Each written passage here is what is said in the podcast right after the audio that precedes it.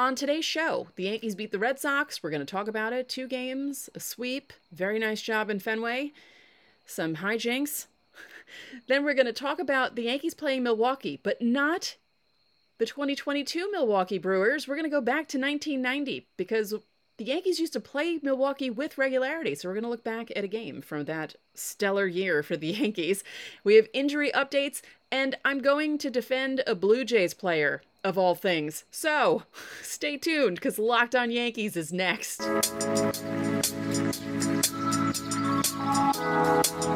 You are Locked On Yankees, your daily New York Yankees podcast. Part of the Locked On Podcast Network, your team every day.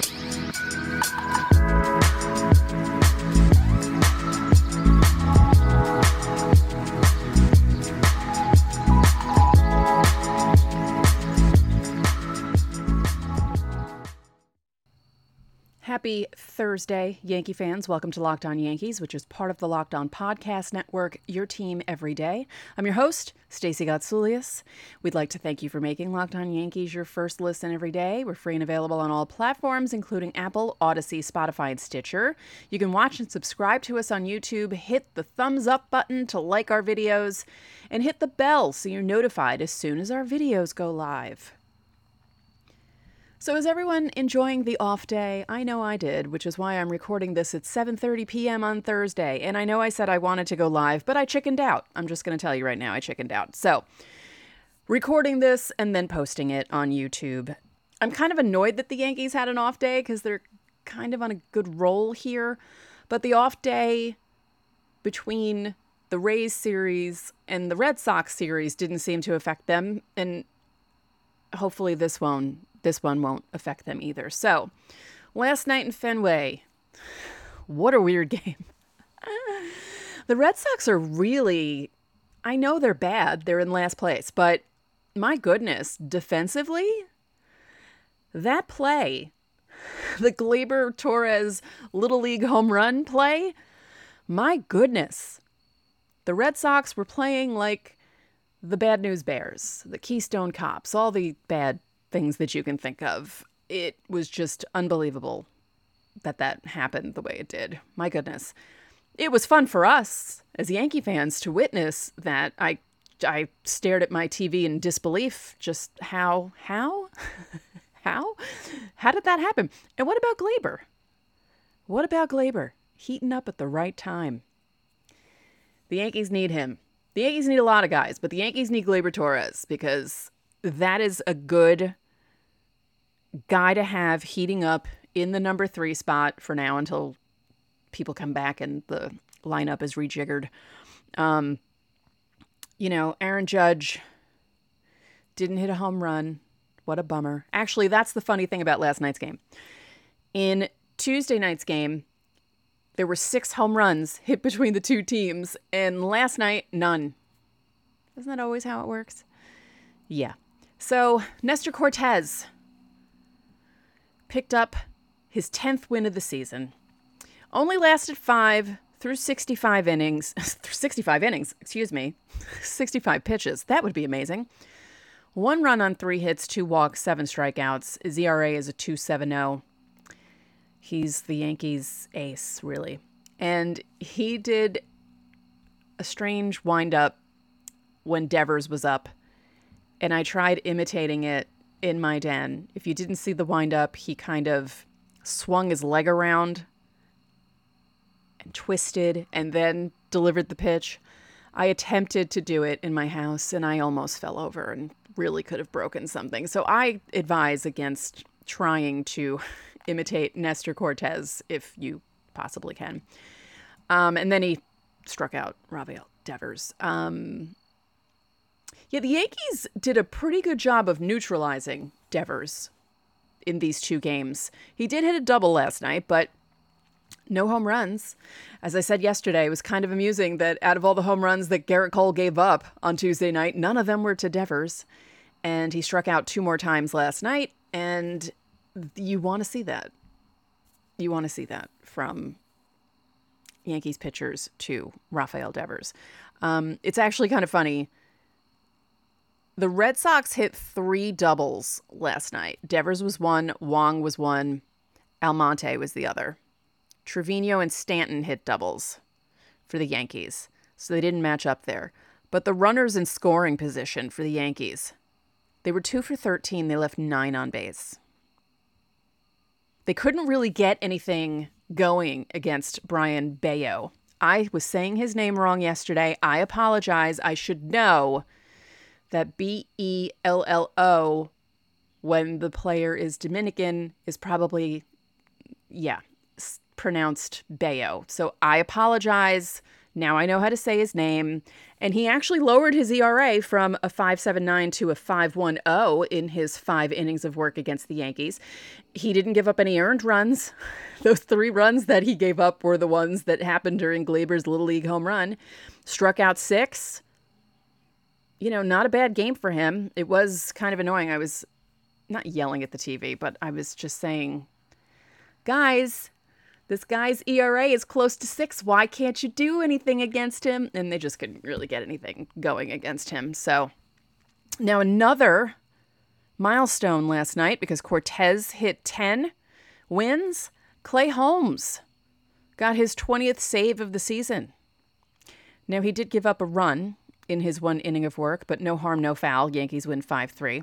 Now, the other thing about last night's game, Aaron Judge Giancarlo Stanton, and honestly, Red Sox players should have also been complaining about um, home plate umpire Nick Mahrley's strike zone. He was calling balls that were very clearly strikes, balls, and he was calling, or pitches, and he was calling pitches that were very clearly balls, strikes.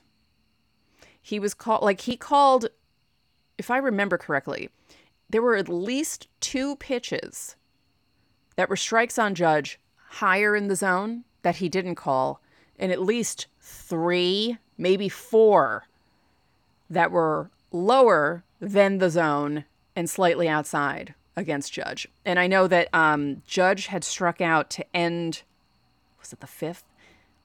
Can't remember which inning it was. But he did speak to the home plate umpire between innings. Uh, Marly Rivera posted the video, Marly from ESPN, and it looked like Judge had an extended talk with Nick Mahrley, and then he called the same kind of pitch a strike on him.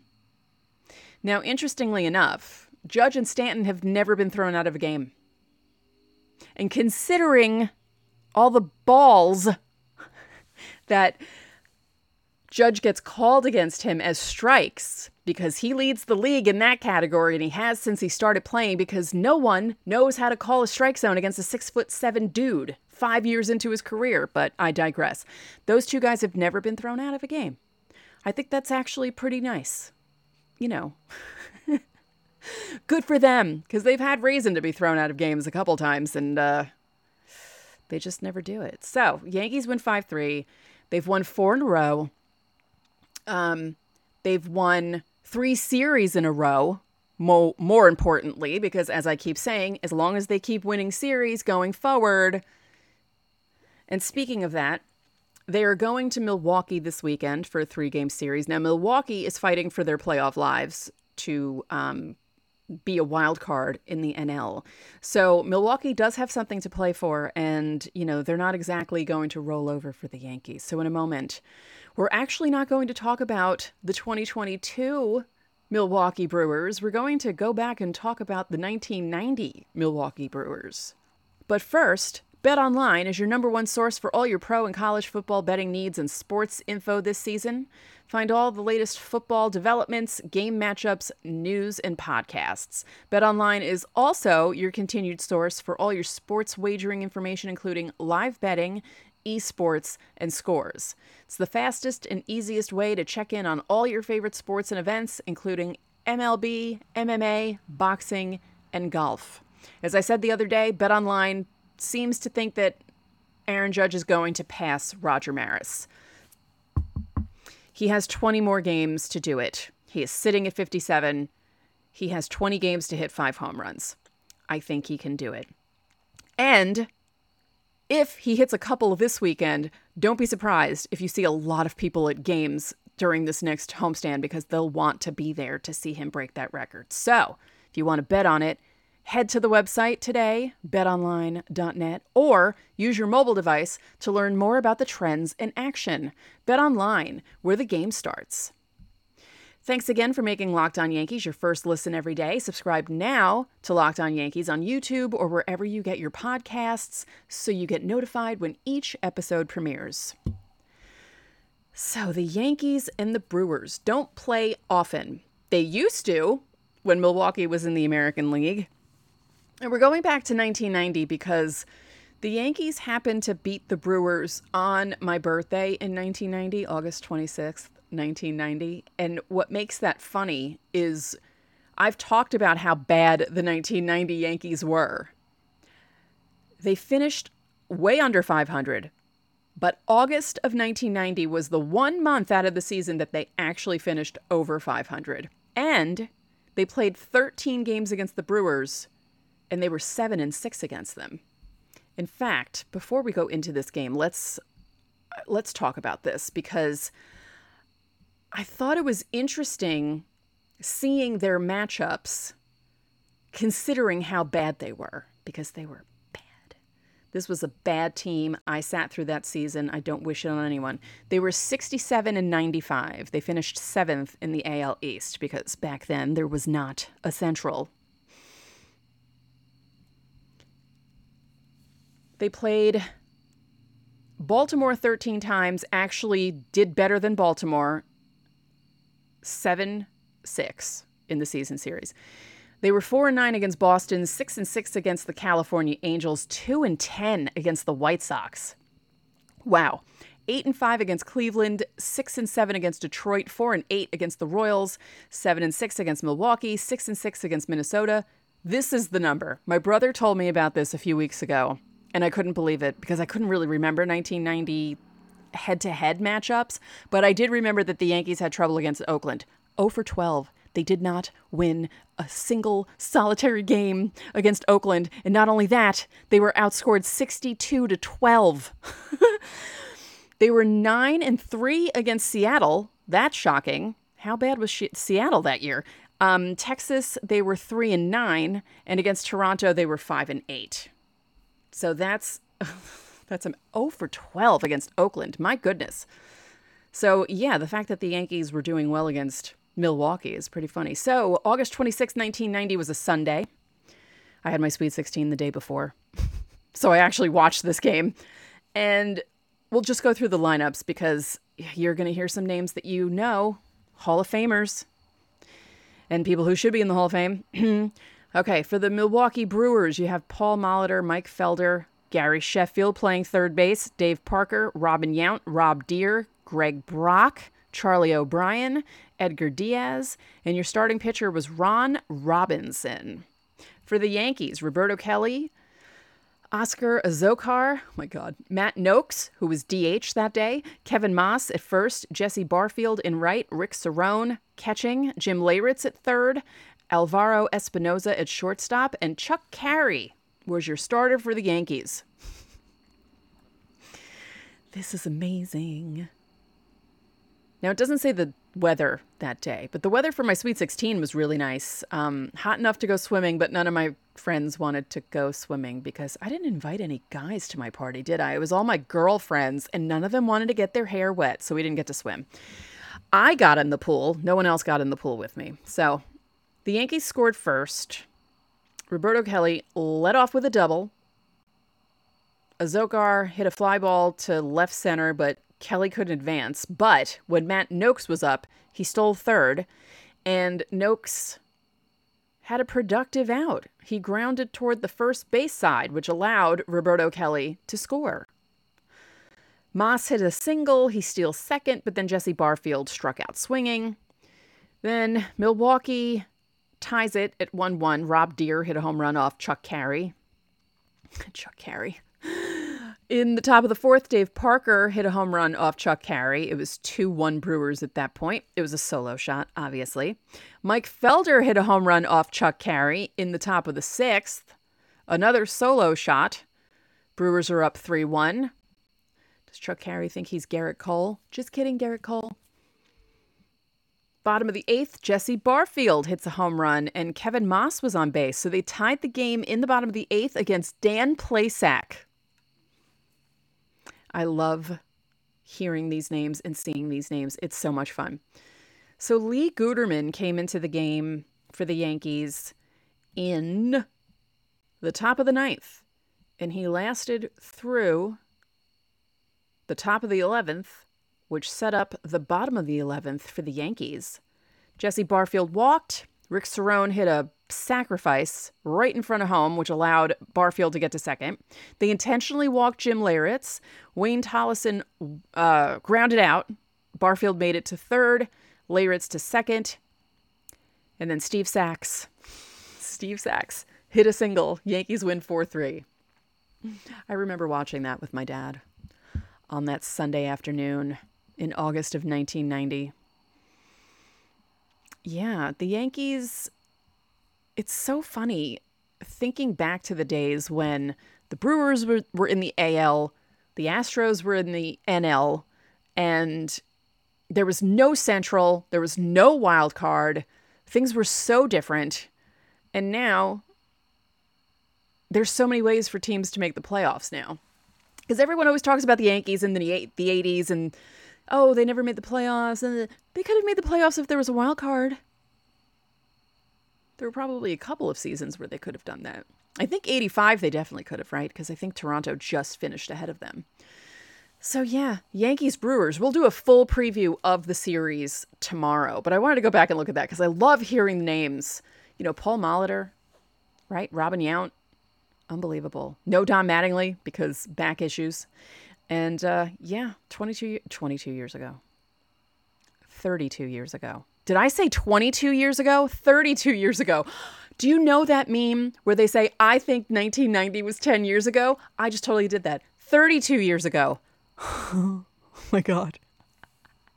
I'm probably going to get comments on YouTube saying, um, 1990s 32 years ago. I know this. I graduated high school 30 years ago. Oh my goodness. I'm so sorry. Anyway, in a moment, we will have injury updates because there are some. Some guys will be pitching in different levels of the minor leagues, and other guys will be with the Yankees this weekend in Milwaukee. And we're also going to talk about something that involves Alejandro Kirk, of all people, but it's something I feel like I need to talk about. It's baseball related, and he's an opponent of the Yankees. You know, Yankees play the Blue Jays all the time, so that's coming up in just a moment. Okay, injury updates. Luis Severino, pitching with Scranton. Zach Britton, pitching with Scranton. Aroldis Chapman, going to be in Milwaukee. Um, I'm excited about Severino. That's a big boost. Zach Britton coming back from his surgery this soon is really unbelievable. Like, really unbelievable. Harrison Bader, um, still with Somerset, doing okay. Not sure when exactly he's coming back, but it shouldn't be too long. Matt Carpenter, I don't think, I think he's not healing the way they want him to, and he's going to have another set of x rays on the 20th. Now, he didn't re aggravate anything, like, it wasn't anything like that, but it's just not healing the way that they want him to. So, yeah. Scott Effross, threw a bullpen session the other day at Fenway. He's going to face live hitters tomorrow at Milwaukee, and those hitters include Anthony Rizzo, who seems to be closer to coming back. They're expecting him to come back this series, maybe Sunday, maybe Sunday. So don't be surprised if you see him before the off day. But, you know, you never know. Now, LeMahieu is planning on trying to return next week, maybe like even a week from now. So maybe in time for the four game series against the Red Sox. But they're thinking that he could ramp up his on field activity this weekend in Milwaukee. So that'll be a good boost for the lineup as well. As I said, Aroldis Chapman, he'll be back with the team in Milwaukee. he'll be activated. Carpenter, right. September 20th. I was right. I read that earlier. I just wanted to make sure that the date was right. Um, yeah, they were hoping that he would be closer to baseball activity by now, but he's not. Um, and a recent x ray showed that the bone is actually healing, but they're going to do another set of images on the 20th. And uh, Miguel Castro's still with Somerset. Oh, and I forgot all about Albert Abreu. Albert Abreu, they're expecting him late September. So the Yankees are kind of hitting a stride right now, which is great. And I know people are going to say, well, it was the Twins and then the Red Sox, but they did beat up on the Rays. Um, you know, the Rays and the Jays were exchanging wins and losses against each other this week. But it's a good sign. As I said earlier in the show, the Yankees have won three series, and that's what you need them to do for the rest of the season and, you know, win the division with comfort. and I don't think they have a chance to catch the Astros in home field advantage. What are you going to do about that? But you know, no wild card. That's great. Let's keep that going, guys, because uh, I've had enough of the wild card. It's just not fun. I'd rather the Yankees be in a division series against whomever wins the wild card. And speaking of that,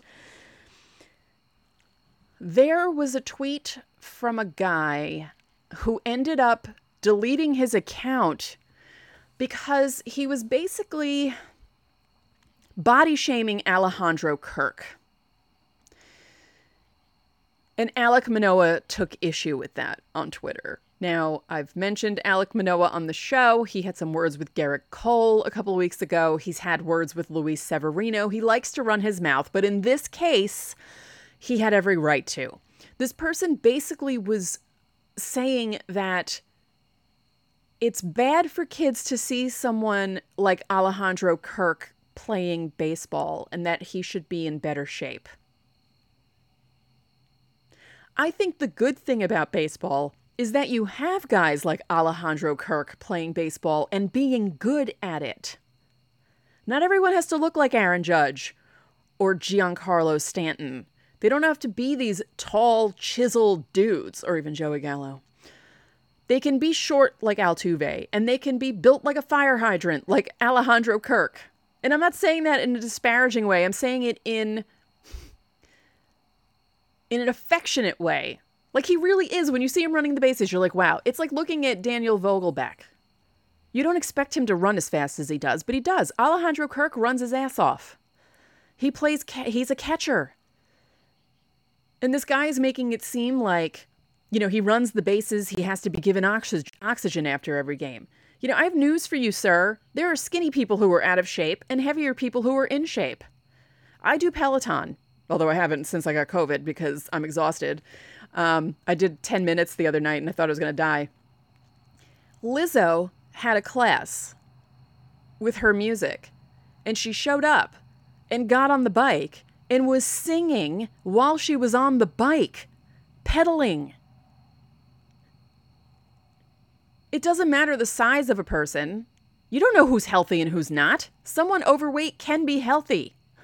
Like, I don't so Alek Manoah took issue with this guy. A lot of people took issue with this guy. I even said something about it. And then he blew up his account. He deleted his account and disappeared.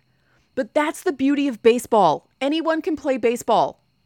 Like if you're good at baseball, it doesn't matter what size you are. Tall, small, skinny, overweight.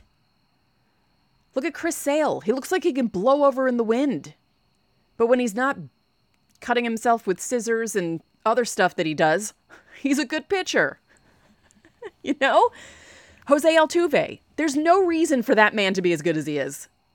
And he's one of the best players in baseball at five five or whatever he is. I think he claims to be five six. I don't think he is. I think he's lying.